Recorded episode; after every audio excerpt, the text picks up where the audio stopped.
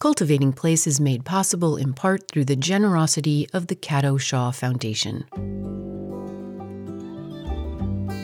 This is Cultivating Place. I'm Jennifer Jewell. In our ongoing exploration of who gardeners are, where gardeners are, what they're growing in this world, and why that matters to all of us, I'm so excited to be joined this week by Brent Leggs. Senior Vice President of the National Trust for Historic Preservation and Executive Director of the Trust's African American Cultural Heritage Action Fund, whose mission focuses on telling the full American story. It's a very personal but also universal love story of the heritage and history held in our places and the importance of that fullness to all of us. Brent, what incredible work you're doing. I'm so honored to welcome you to Cultivating Place. Thank you. Glad to be with you, Jennifer. So, I've given you a little bit of an introduction, but I'd love to have you introduce yourself one more time. What do you do and where do you do it? So, I use historic preservation and the power of place to build a true national identity that reflects America's diversity with the goal of centering Black American contributions at the core of American democracy. And I have the good fortune of doing this work in partnership with Black and Brown communities across the country. And so part of the effort is really leveraging historic preservation as a tool for equity and social justice. I can't wait to get into more about how this intersects with me and my listeners and our uh, strong love of the garden and landscape and uh, and land and plants. So before we get there, though, I want to go back a little bit. I want to have you tell us a little bit more about your personal evolution. When I saw you present, you presented on a landscape that was being preserved. And you've just given us a powerful kind of mission statement for your work and, and what you are doing in this world. But maybe share with us the people and places and, and plants or landscapes that grew you into a person for whom this would be your calling and passion. Like, where were you born and raised? And, who and what brought you to this place, Brent? I was born and raised in Paducah, Kentucky. And I'm always surprised how many how many individuals has has heard of Paducah, but it's a small town in western Kentucky and lived in a red brick ranch style house with my parents. I have a twin brother.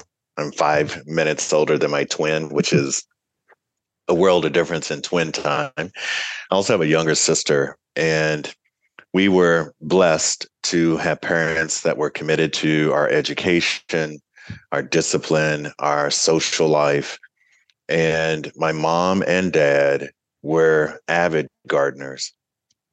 My dad had probably about a half an acre of a of a garden that he tended to every season and he grew watermelon and grapes and strawberries and okra and squash and i just remember being a young kid admiring the design of his garden and the way that he nurtured the land and service of of this beautiful and colorful food that would be born out of his hands and and and that land.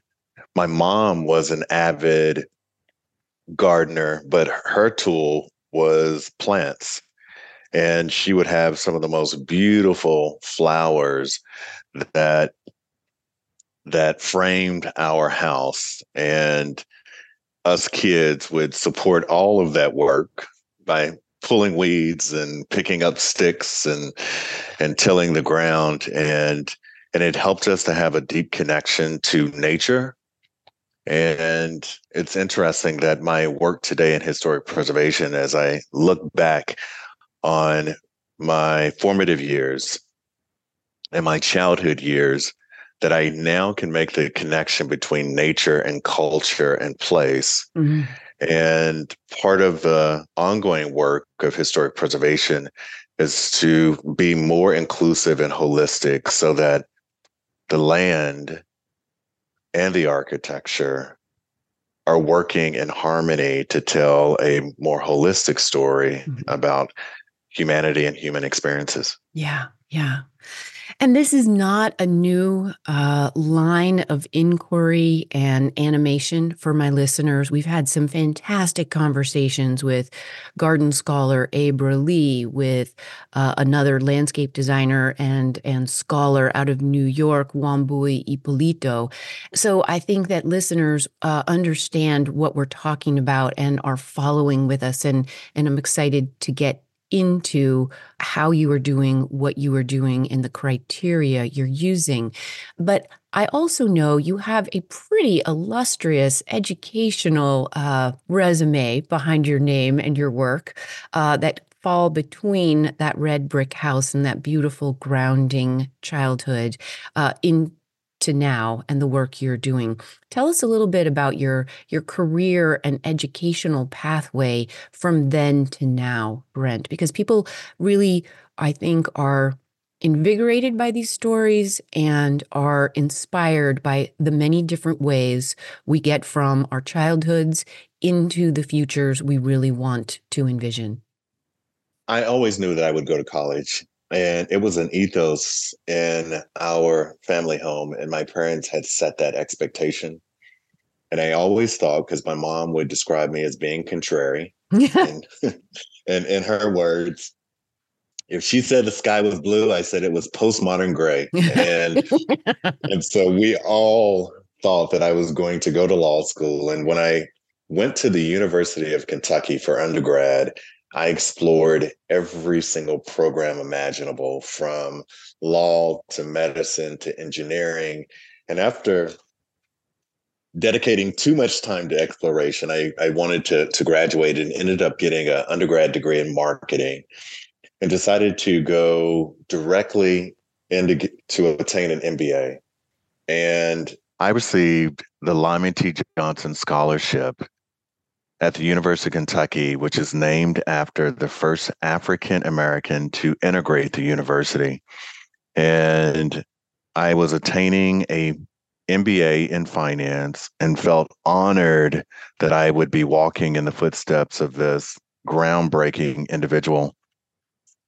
But when I graduated, the kind of viable option for my career was to go to Wall Street. And when I was searching for jobs, nothing seemed to fit my personality, nothing resonated with me. And I started the soul searching process of of looking for other educational programs because I loved studying, I loved learning, and in essence, I was good at going to school. Yeah. And and so I looked at a PhD in philosophy and history, and those didn't seem to fit. And then I learned about a furniture making program inside of the College of Design. And I thought, wow, this will combine a lot of my interests, allow me to use my hands, express my creativity. And while I walked inside of those halls, I had a random, unintentional conversation with Dr. Dennis Domer, who was the chair of the graduate program in historic preservation. And and in our 15 minutes, he would learn that I loved history. I was interested in real estate development.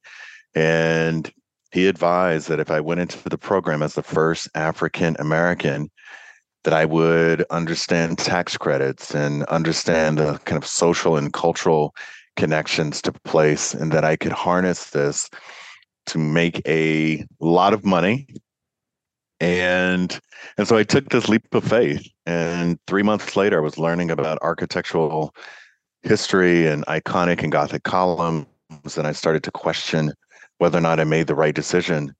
And thankfully, I was invited to conduct the statewide inventory of historic Rosenwald schools wow. in my home state of Kentucky, and that changed everything for me. Wow.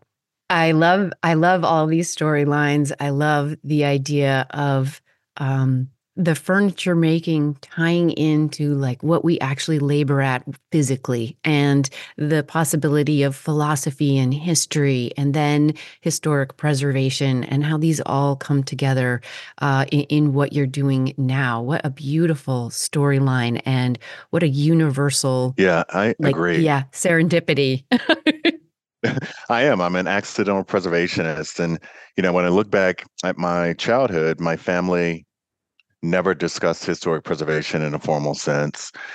But when I look back at the work of the historic church that we attended and that second or third offering to to have the funds to restore the historic roof on the historic church or every year when our family attended our family reunion at the historic farm and we would take time to go to the cemetery and mow the grass that that was a form of cultural conservation. So as a family and as a community we had this ethic for cultural conservation. We just didn't have the language. Yeah. and so it's exciting when i look at my career that has moved this work from an informal basis to a more formal practice. And I receive so much joy working with my colleagues and and so many well-intentioned grassroots preservationists mm-hmm. who aren't equipped to advance stewardship planning or to support the perpetual preservation of historic places and helping them to understand how to do this complex work is really exciting. Really exciting. Yeah. For listeners who aren't familiar, explain what those schools that you were first asked to inventory, explain the historic importance of those. So, Washington Rosenwald Schools is the largest school building program of the 20th century. This program was born in the mind of social educator Booker T. Washington, who founded Tuskegee University. Mm-hmm. He would collaborate with Julius Rosenwald, who at the time was the second president of Sears and Roebuck. They expanded the mail order business. He would be the Bill Gates of his day. And he had a social philanthropic mindset and under, had empathy for the plight of African Americans during Jim Crow. And together they would help to fund the construction of over 5,000 school buildings in 15 southern states. And during my research, I would learn that George Washington Carver was the de facto landscape designer, that Robert Taylor the first licensed African American architect and graduate of MIT, would be the first designer of the school building plans. And that my parents, both my mom and dad, would attend Washington Rosenwald schools in Kentucky.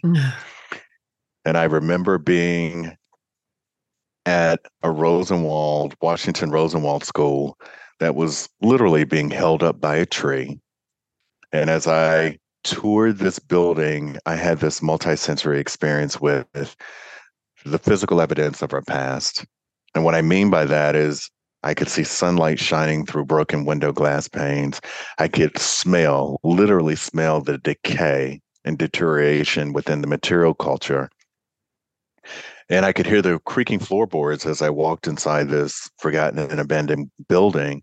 And as I exited the backside, the sunlight hit my face, mm. the warmth of the sunlight I could feel on my body. And I just remembered that I was having this transcendent experience and that preservation and its kind of untapped power was spiritual. And I what I mean by that is that by preserving these schools, we reduce the gap between space and time. And that my family's legacy was directly tied to the social activism of Booker T. Washington and Julius Rosenwald. And because of this physical history still standing, I could literally touch and manifest that connection. And ever since that moment, I have wanted to understand the deeper meaning of why we preserve place and how history and the lessons and wisdom embodied in these historic places can create power for us in the present. This is Cultivating Place. I'm Jennifer Jewell. Brent Leggs is the executive director of the African American Cultural Heritage Action Fund, a program of the National Trust for Historic Preservation. Launched in 2017, this program makes an important and lasting contribution to the American landscape by preserving sites of African American activism, achievement, and resilience. Through this preservation effort, the largest ever undertaken in support of African American historic sites, the Action Fund works to tell the full American story. Stay with us. We'll be right back after a break.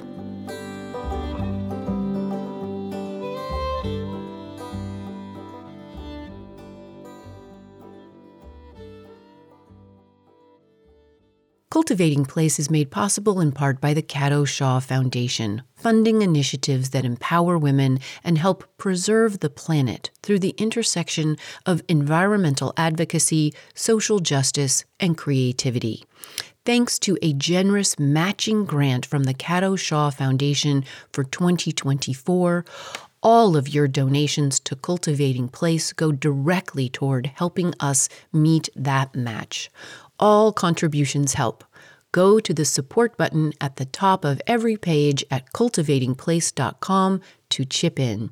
Thank you in advance for supporting this program you love to grow with.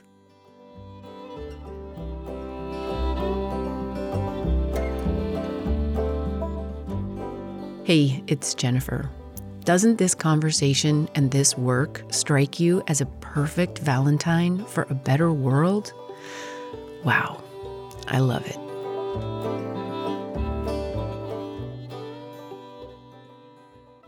We're back now to our conversation with Brent Leggs, the executive director of the African American Cultural Heritage Action Fund. As we come back, Brent shares more about how his graduate work in preservation studies eventually led him to the National Trust for Historic Preservation. Yeah, so my journey started with the National Trust. I received the Mildred Colodny Scholarship in the second year of the program, which allowed me $15,000 tuition assistance. I got to attend a national preservation conference. At that time was in Denver, Colorado. And I interned in our Chicago office working on an affordable housing initiative in North Lawndale. And that entree to the national leader in historic preservation, being the National Trust for Historic Preservation, created an opportunity for me to apply for a position in our former Boston office. And Wendy Nicholas, who was the director, she had a shared vision that the National Trust needed to make greater inroads with preservationists working to preserve and interpret historic African American places from Maine to Delaware. And so I accepted this position. And thanks to our partnership with the 1772 Foundation, we developed the Northeast African American Historic Places program. And it was a sophisticated seven part framework, and we had substantial impacts. Following that, I was invited by the National Trust to work out of our headquarters in Washington, D.C. And during that time, I would be the lead project manager for several multi year preservation campaigns. And as an outcome, we would protect in perpetuity Joe Frazier's Gym in Philadelphia, mm. Madam C.J. Walker's estate in Irvington, New York. Amazing. This place stands as an elegant historic residence that embodies American entrepreneurship associated to America's first self-made female millionaire, right. who is Madam Walker, who would invent hair formula to black women's hair grow and be healthy and would become a an early pioneering entrepreneur.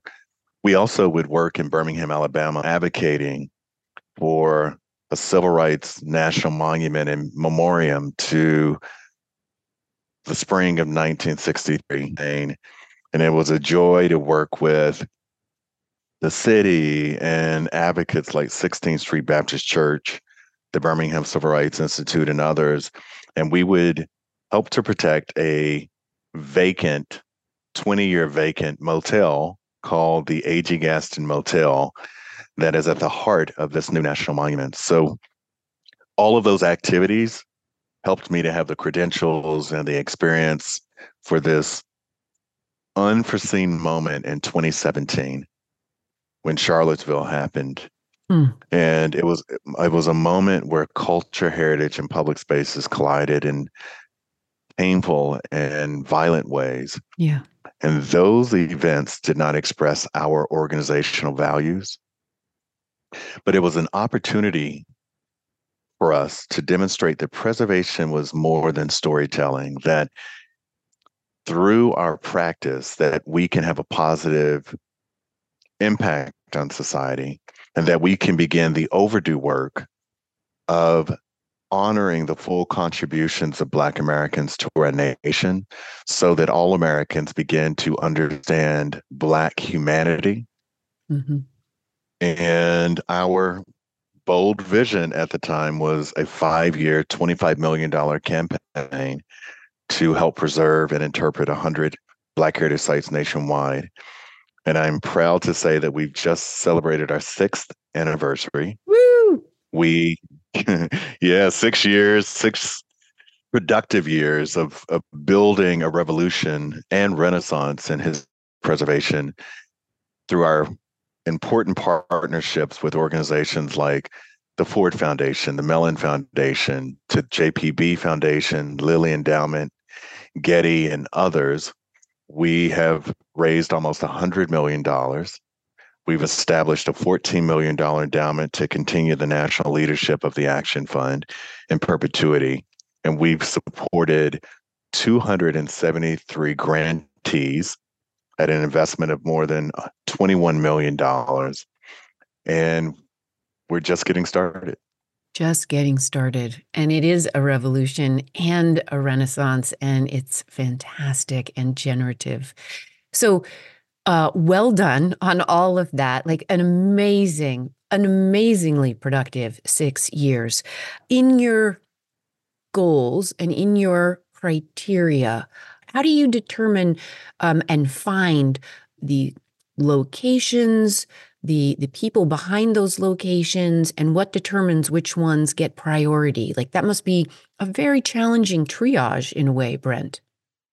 It is, and so when we had our idea of a $25 million campaign to help 100 Black Heritage sites n- nationwide, it's quite interesting the way that some of these projects are are put on our radar.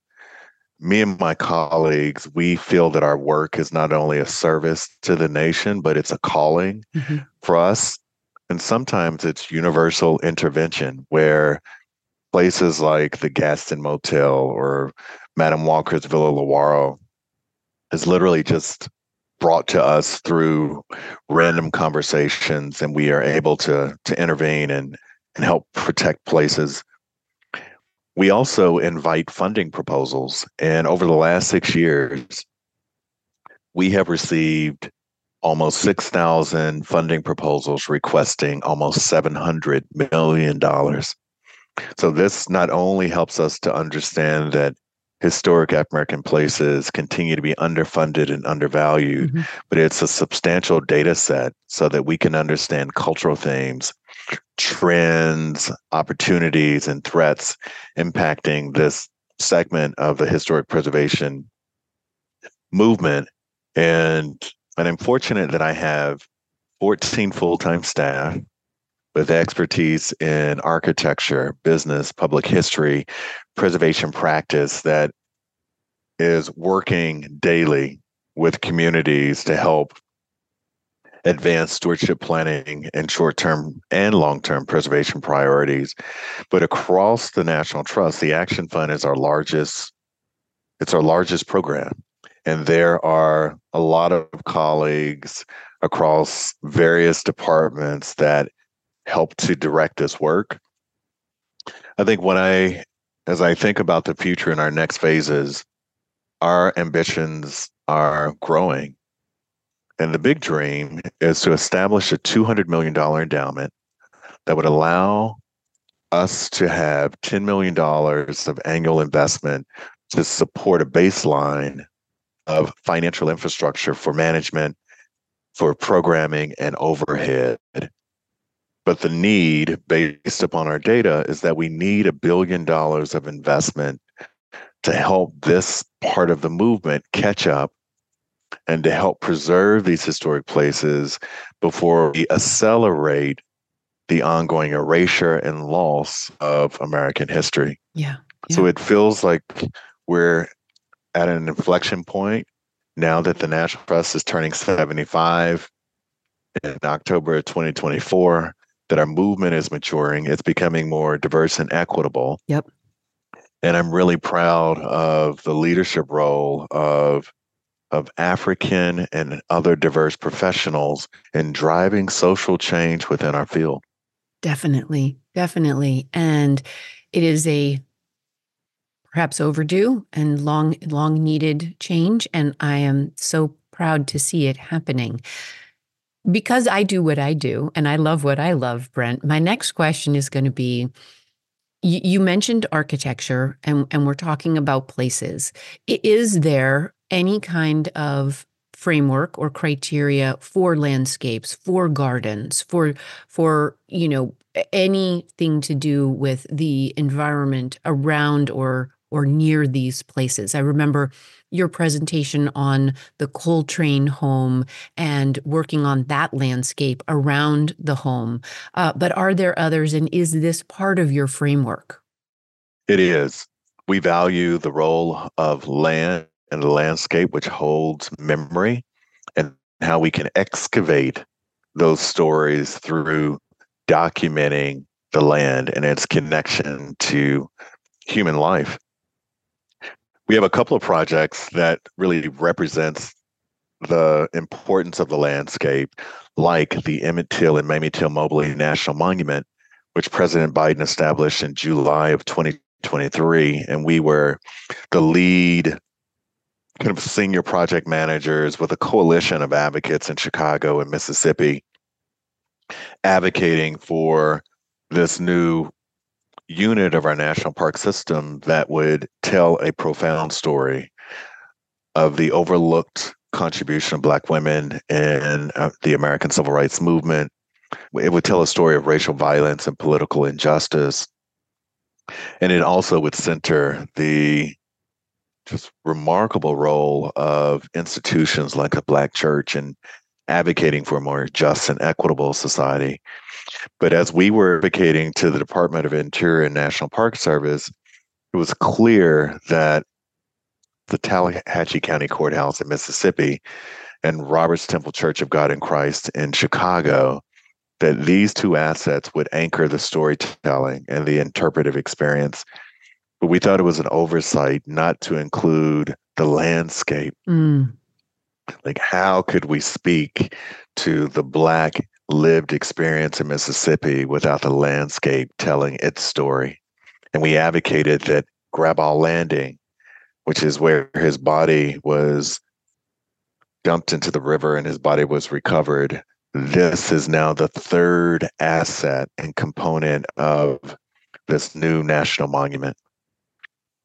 Another example of nature and landscapes is the Anne Spencer House and Garden Museum that's in Lynchburg, Virginia. Mm. And this place is so special. So special.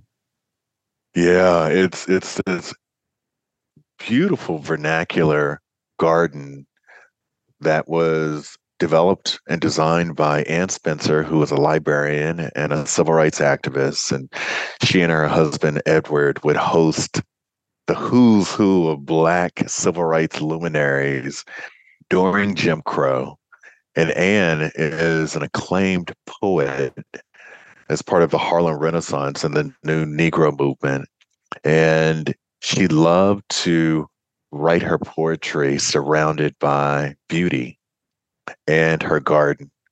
And thanks to the work of her granddaughter, Shaun Hester Spencer, she is leading the effort of preserving and stewarding the historic house and the garden to tell the full history of this site. And and so there are so many different places where the land is being leveraged for both interpretation, but also activated for public programming.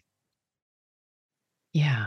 Yeah, and and we'll be catching up with Shaun in just a few weeks, which will be a, a, wonderful update to the work that's been going on there for years. When you look at and, and I, I just like as you were saying that about the Anne Spencer house, I thought that must make your parents really happy, like both mother and father. Everything comes together right there. It, yeah. No, I was just going to kind of follow up on that and, and say that, you know, my mom passed away in 1990 and so I was still in in high school, and thankfully my dad is still around. And I remember there were times in my preservation career where I wasn't making enough money to live in a major city, and and I was wondering if my grand ideas would manifest. And my dad would always say to me, Brent, persevere. A time will come where the ideas that you have for creating transformation in this industry will bear fruit. Be patient and persevere. And so I think about that in the context of the historical figures that we help to honor, how they persevered through injustice, racialized American society, and still were able to create places of refuge and sanctuary or to make achievements in business and entrepreneurship and science and and advance innovation in various fields. I just feel so honored to be one of those those innovators in the work of historic preservation this is Cultivating Place. I'm Jennifer Jewell. Brent Leggs is the executive director of the African American Cultural Heritage Action Fund, a program of the National Trust for Historic Preservation. Launched in 2017, the Action Fund works to expand all of our understanding of American history through the preservation of sites of African American activism, achievement, and resilience Stay with us. We'll be right back after a quick break.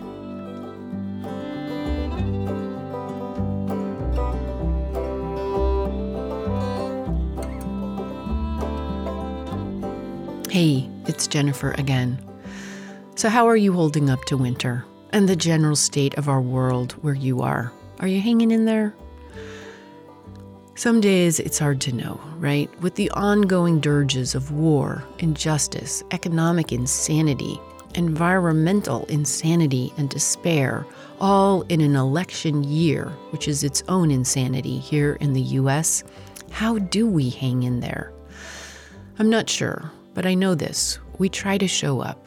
We try to live up to what we can do where we are, from our gardens on out. That's what I hear in Brent's voice and in his work.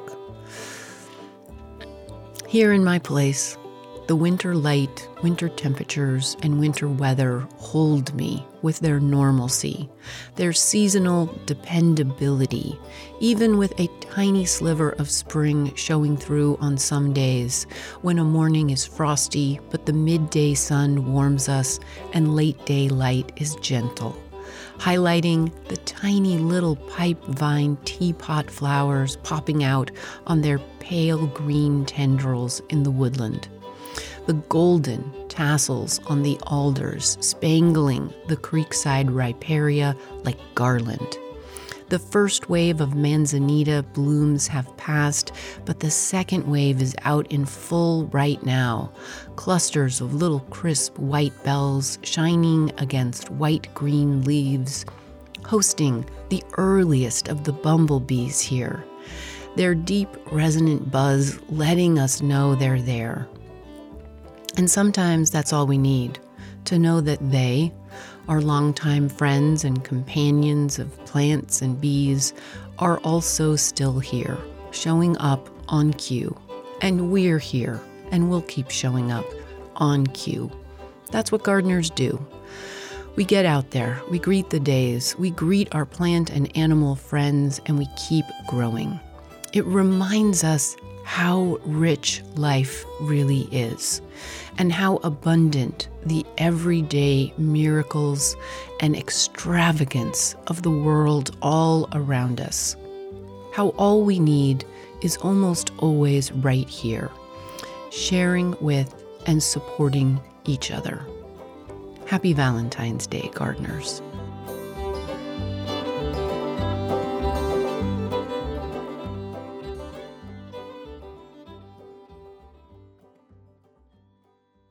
We're back now to our conversation with Brent Leggs, Executive Director of the African American Cultural Heritage Action Fund, a program of the National Trust for Historic Preservation. As we come back, Brent shares much more about how this work is regrounding and uplifting people and communities everywhere the Action Fund reaches. We've seen communities begin to see the cultural landscape that surrounds them through new eyes. That we've gone into neighborhoods and because of the generational changes over time, they were unaware of the significance of their neighborhood or even the significance of an individual site or landscape, and how they are beginning to relearn who the community is and relearning their civic identity. We also have seen folks who did not see themselves as preservationists mm. now call themselves preservationists. And at the end of our Cultural Preservation Leadership Summit in New York City, that was hosted at the Ford Foundation Center for Social Justice mid November, there was um, an advocate from the Hotel Metropolitan in Paducah, Kentucky, Miss Betty Dobson, who stood up and she said, This is the first time that I have ever felt like that I have found my tribe and that I'm part of a community, that you see me and that you understand me. And it was an emotional moment, not only for her, but for the entire audience. And that is part of the intention. Our work is not only about reconstructing national identity, but it's also to create room through our own understanding of history and social justice so that folks like Miss Betty Dobson or Ted Dubrow at 16th Street Baptist Church, that they too understand that they are preservationists and that their work matters. And the importance of this of elevating what people do uh, more fully and and expanding on it. Like this is exactly my mission with my program around the word garden or gardener or gardening. What i'm very hopeful of right is that uh, these incredible landscapes that are that are being researched and being found or or being remembered by members of the the horticultural uh, community in its largest inclusion get up on this radar? How do people, say, for instance, our audience listening today, Brent, if they know of a garden or a landscape or a, a, a, gardener from the past that they think deserves your attention, how do people get involved? And how do they get involved with talent and funds as well? Yeah, we invite the public to send us places via this email at action fund grants at savingplaces.org. That's action fund grants at savingplaces.org so that gardens and other historic landscapes are on our radar and that my team can follow up to conduct some outreach to learn more about the project and the project needs. I also encourage the audience to go to Saving Places slash Action Fund News to sign up for our newsletter so that they can receive updates on our progress and our initiatives and programming.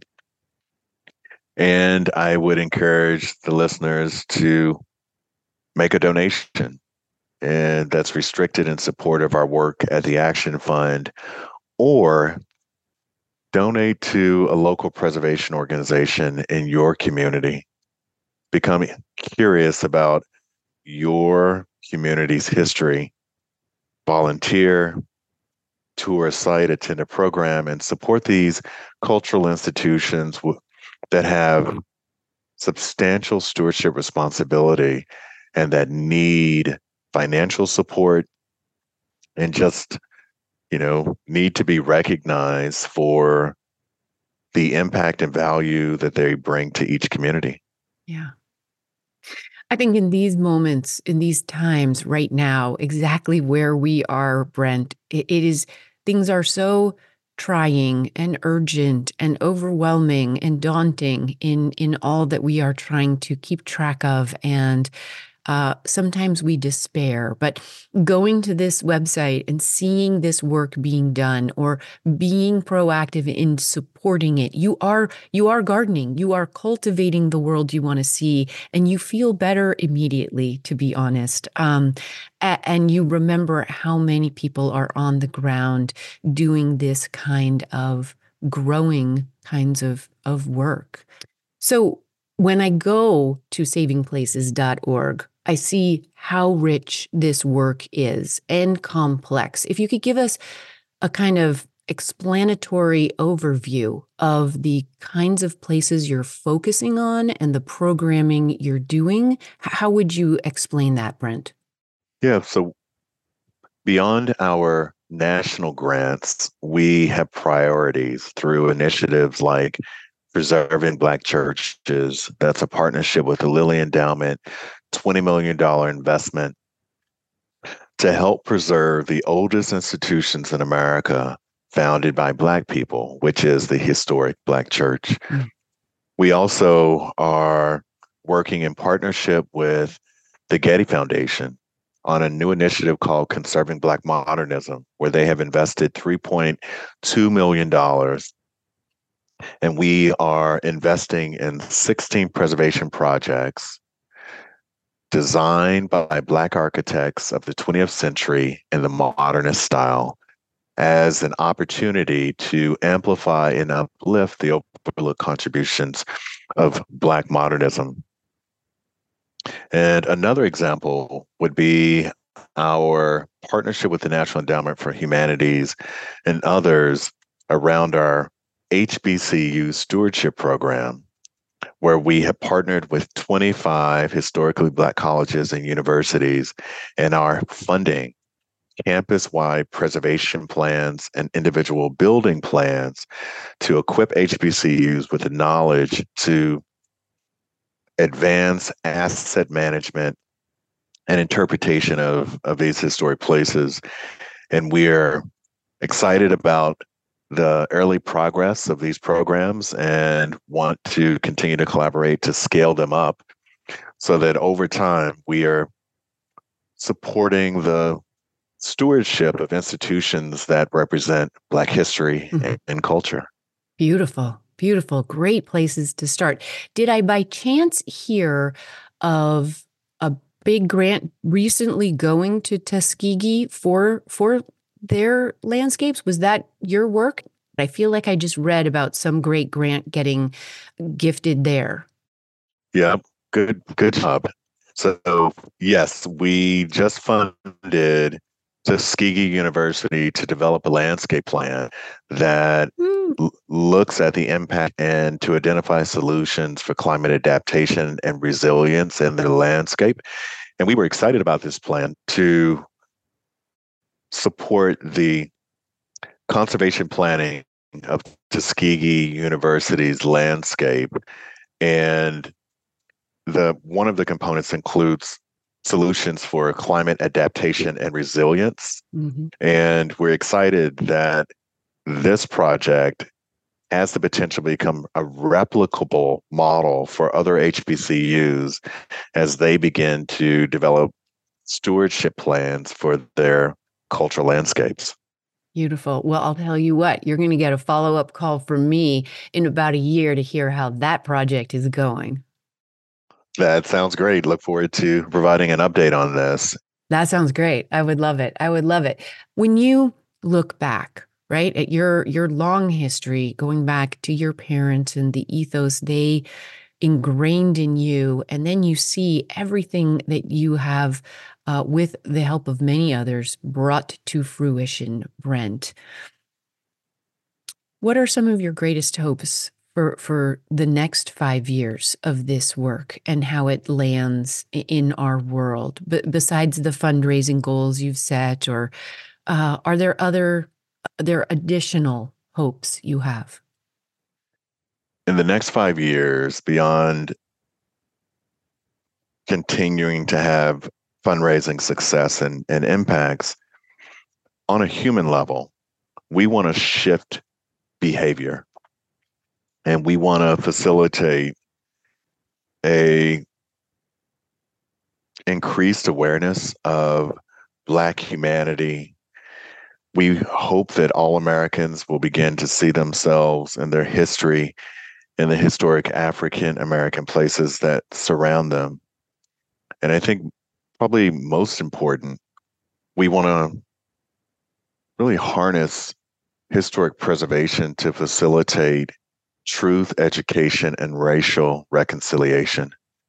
And if we can advance preservation as education, as healing, as the opportunity to make amends, and finally, as a pathway to instill pride within the Black community so that we are reminded of our value, contribution, and our inheritance that has been earned over four centuries as as members of the society that will be a tremendous benefit and impact to our nation. Beautiful.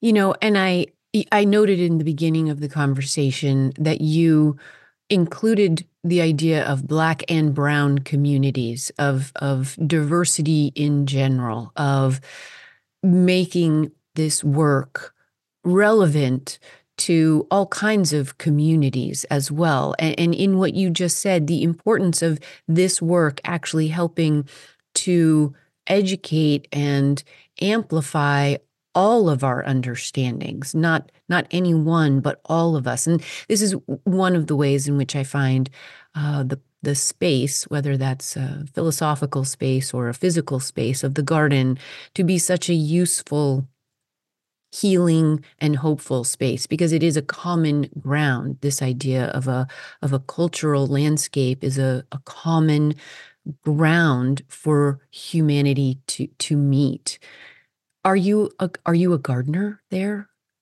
in um, Washington D.C. Brent Leggs? well, in the sense that you described earlier, that I am gardening and tilling and, in essence, birthing, you know, this new part of our our movement. Yes, but in the practical sense, I love being surrounded by plants, and there's something that feels universal and I love the connection. I love talking to to the plants that I have at my my condo and and the kinds of plants that I surround myself with. I love lilies. I think they're just really beautiful and love the, the colors and, and like fig leaves and and also mums I think are oddly beautiful and reminiscent of of African American hair. Yeah, yeah. And I know this might sound a, a, little odd, but it just reminds me of of an afro. And there's something for me kind of uh, culturally connected to the design and the beauty and shape of of a mum. And when I look back to my childhood, I just remember the first time I saw a sunflower. Mm at my grandmother's garden. And at that time, it towered over me. And I just remember seeing these rows of sunflowers and the way that they kind of tilted over at the top. And they had these deep colors of gold and brown, but also that height. And it just, from that memory on, I've just always understood that nature and gardens must play a role in our lives. They had a healing property, and that it's okay to be surrounded by beauty. So beautiful. And I love that sunflower description because they, of course, are fantastic habitat for wildlife. They feed us, they give us beauty, uh, and, and their size reminds us, maybe, hopefully, of our place in the world, which, uh, if we're lucky, is in service to something bigger, like a sunflower. Is there anything you would like to add, a, a story or a quote or anything to leave listeners um, with the again the the joy of this work you are doing in these times, Brent?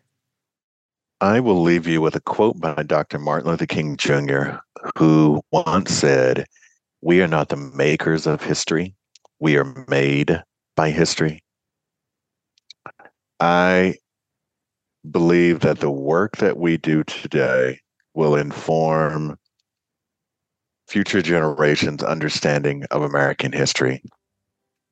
And I also am becoming more aware that history informs who we are and that's why it's important that we preserve and tell the full history of our nation. And I'm excited for your listeners and others to help us do that important work. Thank you very much for being a guest on the program today. It has been a pleasure to speak with you. Thank you for having me.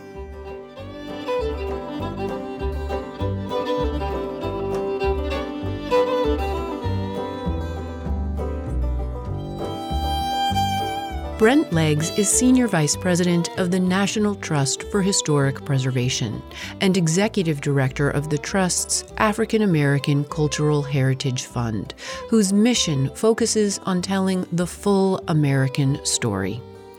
The African American Cultural Heritage Action Fund holds a vision of preservation serving as a potential path for equity, and the fund is actively working to preserve the landscapes and buildings of historically black colleges and universities, historic black churches, of the Washington Rosenwald schools, as well as the homes and gardens of cultural icons such as Madam C.J. Walker, musicians John and Alice Coltrane, singer, songwriter, and activist Nina Simone, and Harlem Renaissance poet and gardener Anne Spencer. The Action Fund is also partnering with community members in Akron, Ohio, recreating a public plaza space to preserve the historic activism of once enslaved abolitionist and author Sojourner Truth, who delivered her Ain't I a Woman speech in Akron in 1851. Join us again next week when we focus on tending to our houseplant family members and indoor gardening, an activity that comes into particularly pleasurable focus in winter in the northerly climates, although it's a year round passion. We're in conversation with Jane Perrone, host of the On the Ledge podcast and author of Legends of the Leaf unearthing the secrets to help your plants thrive. That's next week, right here. Listen in. Cultivating Place is a co production of North State Public Radio, a service of CAP Radio licensed to Chico State Enterprises. Cultivating Place is made possible in part by listeners just like you through the support button at the top right hand corner of every page at cultivatingplace.com. Thank you for listening. Thank you for supporting. Cultivating Place is also made possible through the generosity of the Cato Shaw Foundation. The Cultivating Place team includes producer and engineer Matt Fiddler, tech and web support from Angel Haracha, weekly show transcripts by Duelist Transcription, and communications support from Deanna Newport and Matt Valiga. We're based on the traditional and present homelands of the Mechoopda Indian tribe of the Chico Rancheria. Original theme music is by MaMuse. Until next week, enjoy the cultivation of your place. I'm Jennifer Jewell.